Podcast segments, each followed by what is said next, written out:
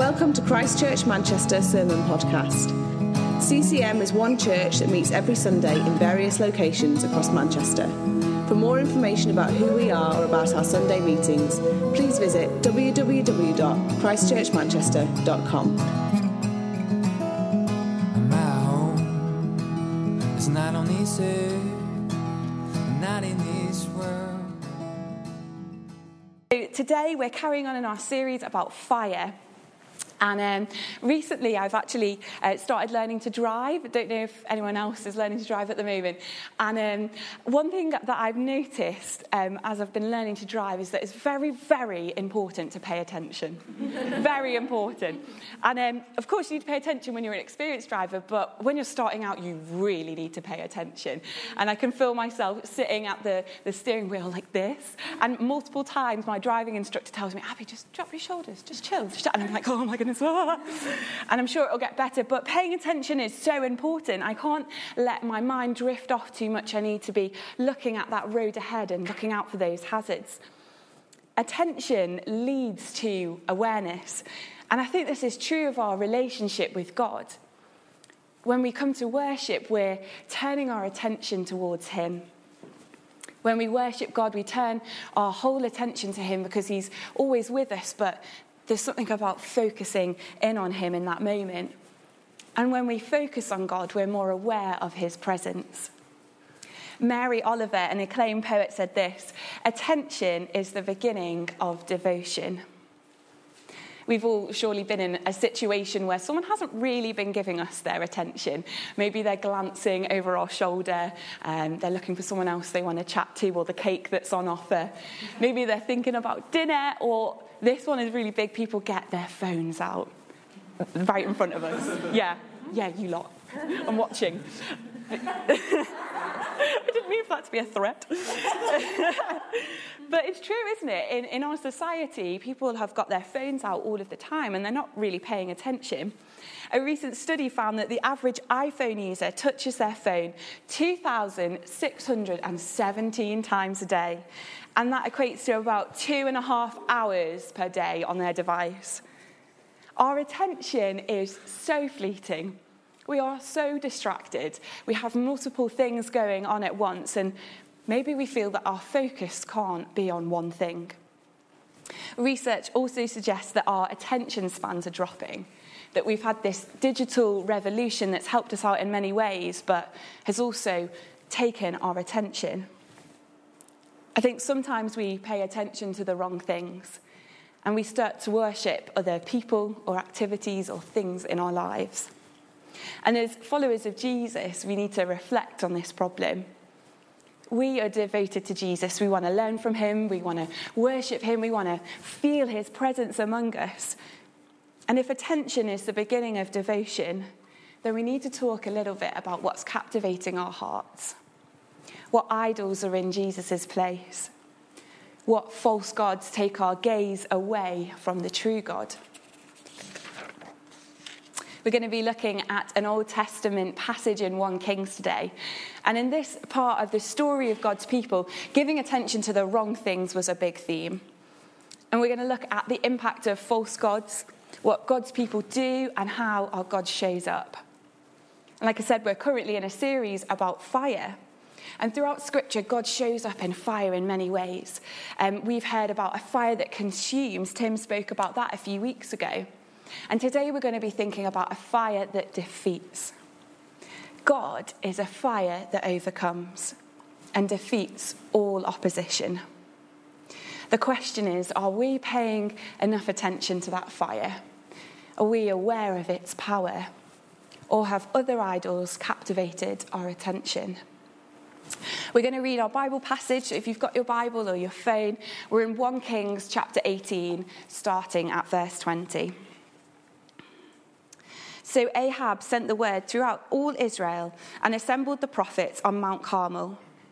Elijah went before the people and said, "How long will you waver between two opinions? If the Lord is God, follow Him. But if Baal is God, follow him." But the people said nothing.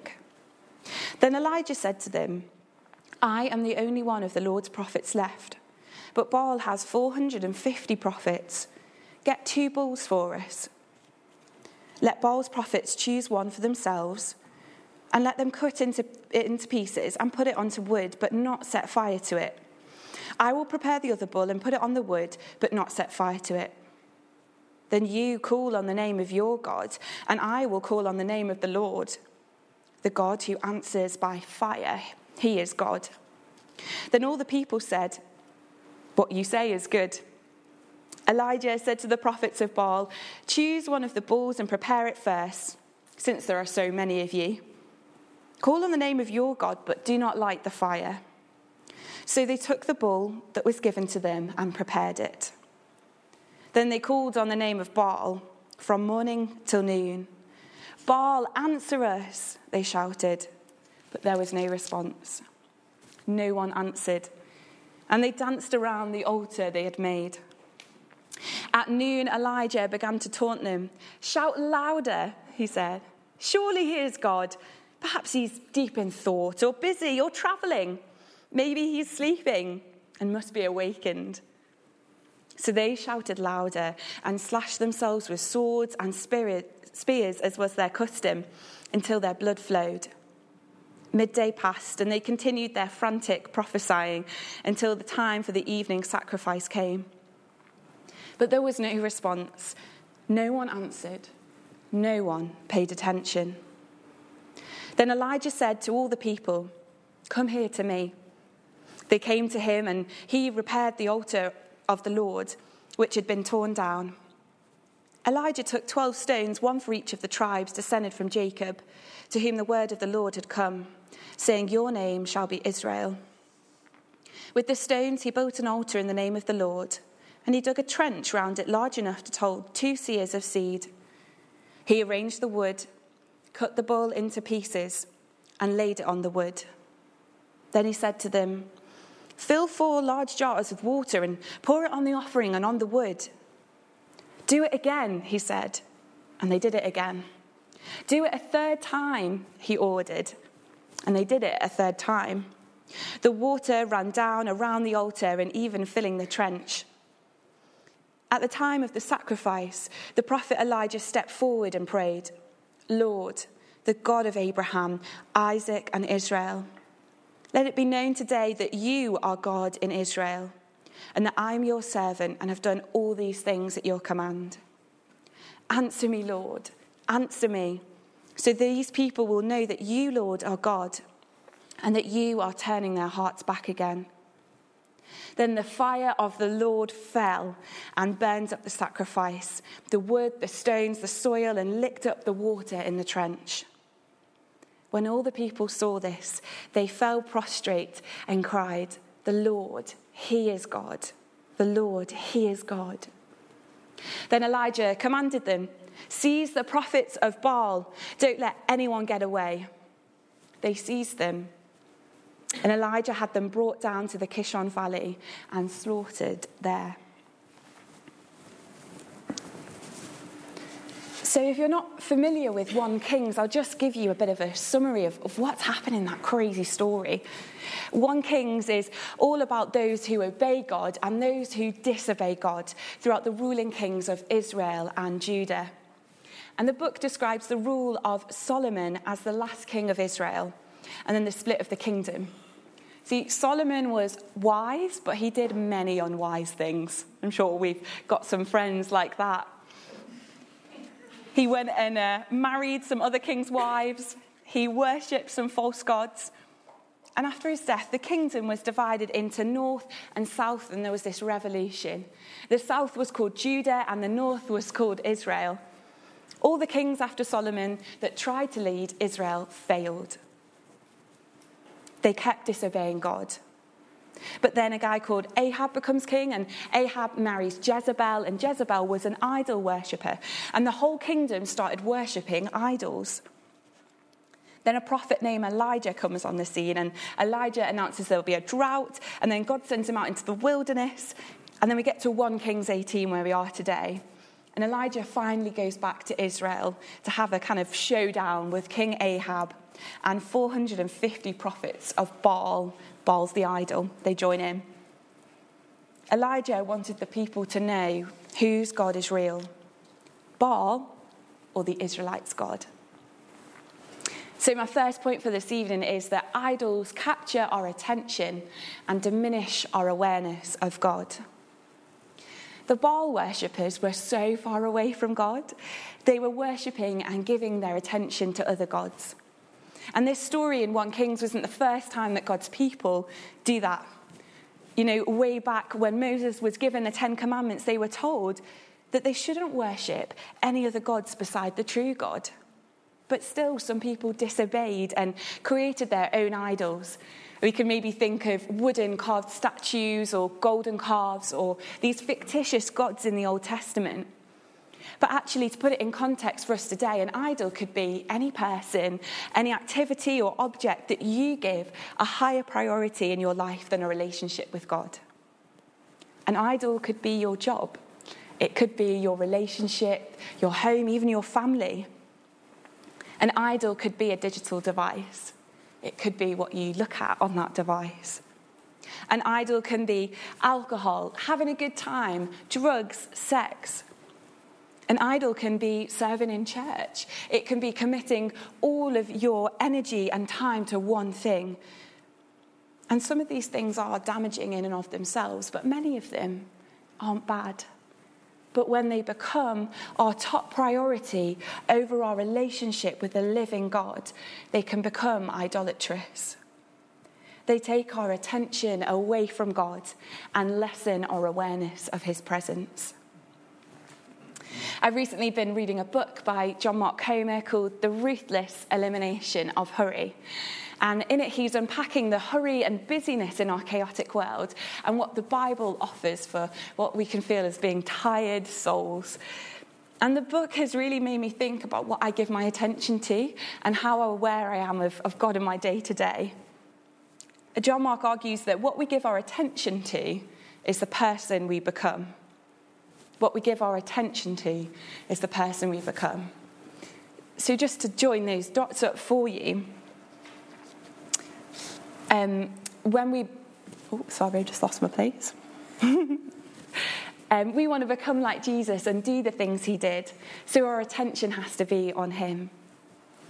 It's not a legalistic thing because God's presence is such a gift. It's there to bless us and encourage us as we do the things he asks of us. We have been saved by grace and have communion with the living God. I mean, we've got testimony of that from the past 24 hours in that prayer room, of God turning up. When we gave him our time and our attention, we felt his presence tangibly in that room. But like the Baal worshippers, we can sometimes give our attention to other things. And it might start out as something good, like working really hard at our degree or going for a promotion at work, or trying to devote more time to our relationships. But sometimes this can snowball into the only thing we care about. We can start to live and breathe work. Maybe we drop out of our community group or rarely meet with God. Maybe our Bible gathers dust or we lose our streak on our Bible app account. We can be utterly devoted to one person and maybe leave little room for God in our lives. It's easy to see certain things as like bigger sins or worse idols.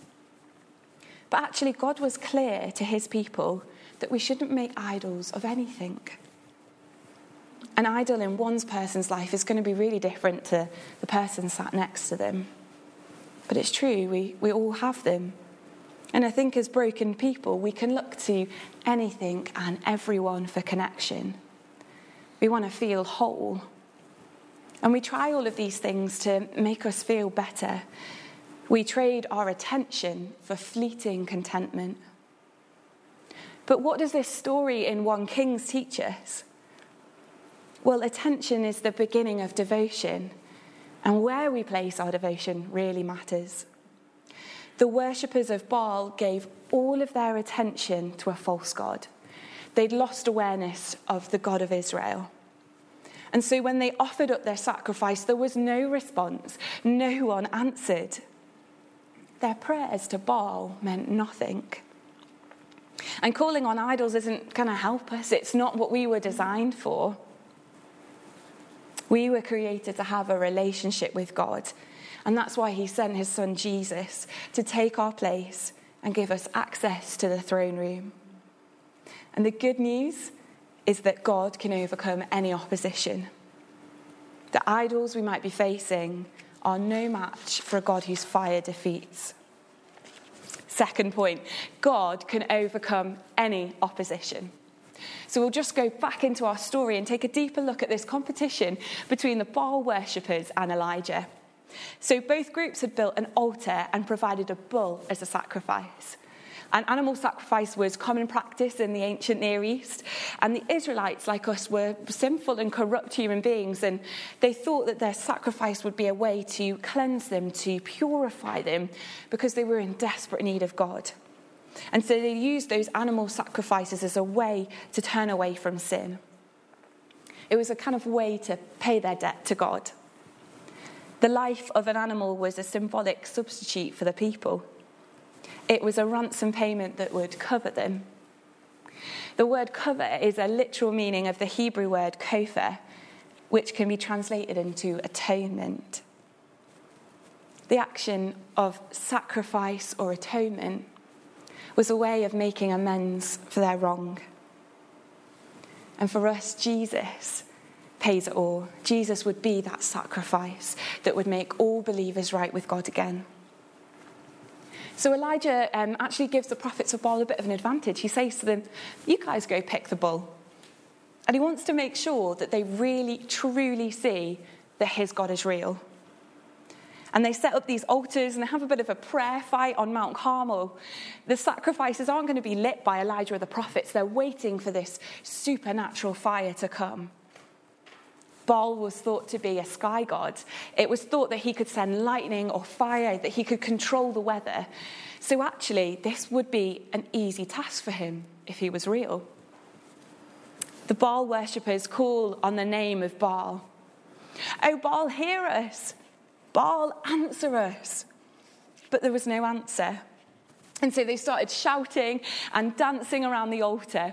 And I think that's just a hilarious picture, that they were dancing around this altar, leaping with loads of enthusiasm. And I bet Elijah has just stood there thinking, God, this lot, they just don't know. They're just such idiots. Like, don't they know that their God is not real? And Elijah even mocks them. It's funny to picture a big Bible character like Elijah doing something like that, having a bit of banter, being sarcastic.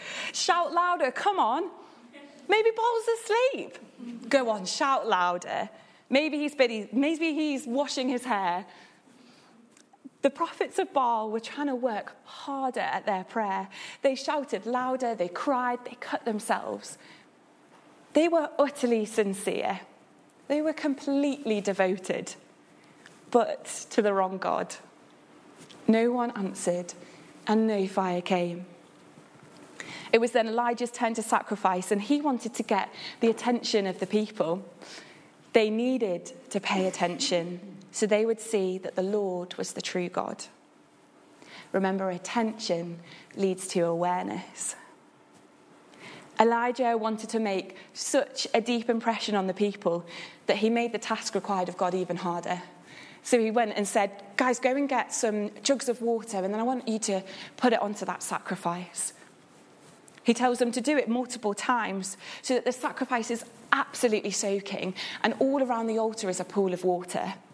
Not exactly an easy thing to set alight. Elijah prays a courageous prayer, asking that God would make himself known. And the fire of the Lord fell. God manifested himself in such a way that nobody there could deny that he was God. The fire burnt up the bull, the wood, and everything on the altar, even the water around it. Everyone who was watching was in awe. Some of them, it says, fell down. Some people were shouting, saying, the Lord, he is God. I think that's an amazing picture, that they were once these people who worshipped idols, were dancing around an altar for a fake God. And they see the fire of the Lord fall, and they realise who is real. Idols are no match for the fire of God. We worship the true God, who is powerful and shows up. Elijah asked for God to move, and he did. And sometimes it can feel like we have barriers in accessing God. Sometimes we worry that these idols, these things we worship, have built up over time. Maybe we're a bit ashamed of them. Maybe we've never told anyone that's something we struggle with. But when we ask God to move, he does. When our attention is fixed on him and we're aware of his presence, opposition can be defeated. And those idols are no threat to God. He really wants your affection. I wonder if you've ever thought about that. We don't just come here out of routine or tradition. We come here because God wants to meet with his people. He wants to experience our affection. And he can help us when we call on him. So the third point, the final point, we are to turn our hearts back to God again. See, in that story, Elijah put himself and God on the line. There were hundreds of people watching as he stood there and said, "No, I believe my God is real." He had a lot of faith, and that faith wasn't an easy win. It had built up over months of daily dependence on God. Because Elijah had his eyes fixed fully on the Lord, he was aware of what God was doing. Elijah had many reasons to be confident that God would turn up. For one, he was following God's instructions. In 1 Kings 18:36, it says that Elijah prayed to God, effectively saying that, "Look here, I'm doing what you've commanded, Lord." Elijah also knew of the history of his people. He could look back at Israel and see that God would turn up, that he could send fire from heaven upon a sacrifice. And actually, you can read about some of those stories in Judges 6 and 2 Chronicles 7, where God sends fire. In his courageous prayer, Elijah asks that God would turn the people's hearts back to him again. May they know that you are the Lord God, and that you have turned their hearts back to you again. Turning our hearts back to God means surrendering our lives to him. Whether that's for the first time and you're just meeting with Jesus, or whether that's the 1000th time. James 4:8 says this, "Draw near to God, and he will draw near to you." God invites us to turn to him, to posture our hearts towards him. A few years ago, I was on a trip with an internship I was doing, and we were in Sao Paulo in Brazil. There are an estimated 100,000 people living rough on the streets of Sao Paulo. And so we went to visit a charity that was doing something about that. And this project was amazing. It had this insanely good model of development. Essentially, it was a recycling centre, fully staffed by people who were once homeless. They were brought in, they received the medical care they needed, legal assistance, food, housing, and they were upskilled to be able to work in this recycling centre. And this centre was called Reviver Volta, or Turnaround.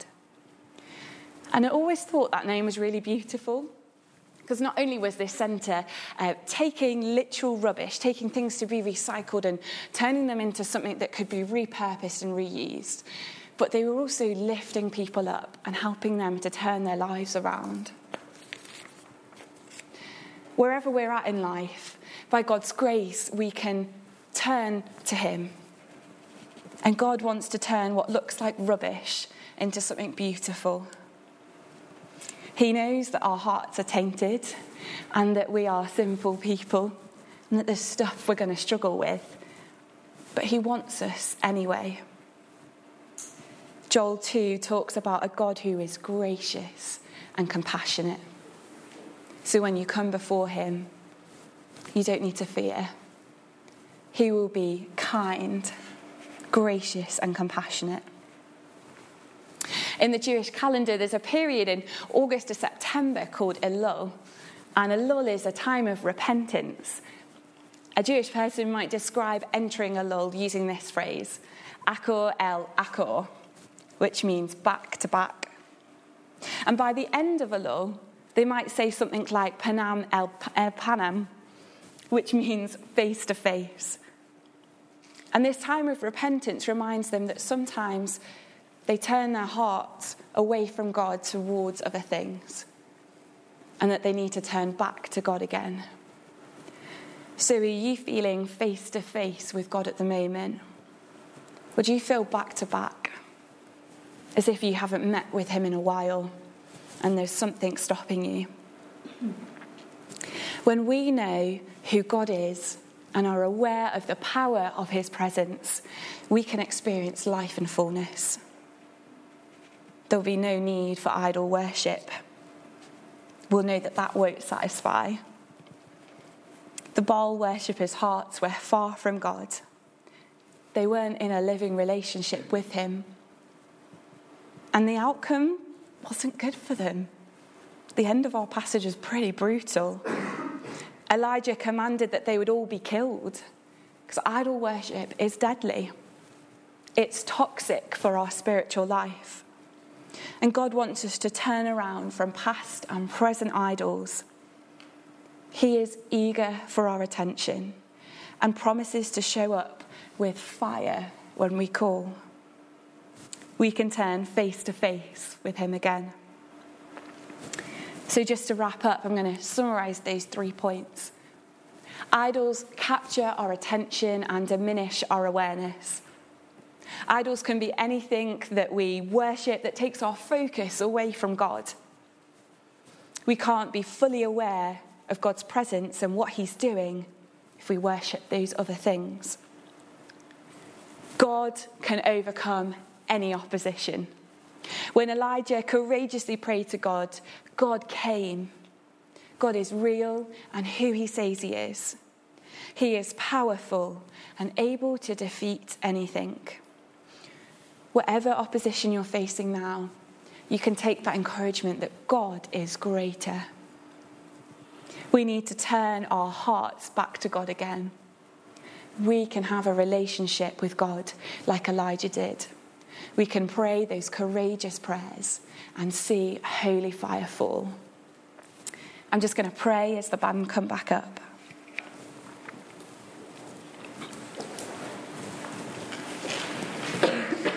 Yeah, Heavenly Father, I thank you so much that you desire our attention.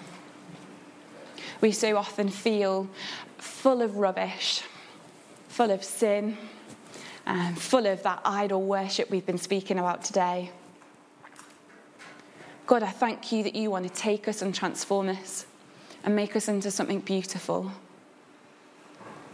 God, I thank you for the power of your fire that you showed Elijah. That you didn't leave him alone in front of all of those people, but you showed up and you defeated that opposition.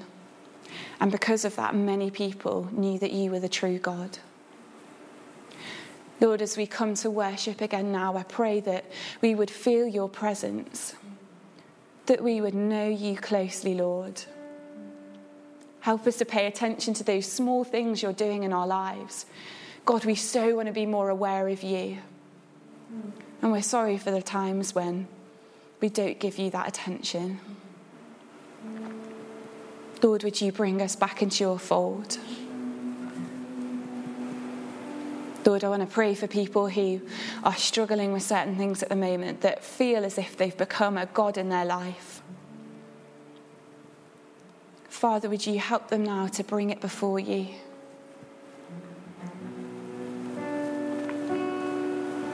God, would your fire come? God, would you be present in this place with us now?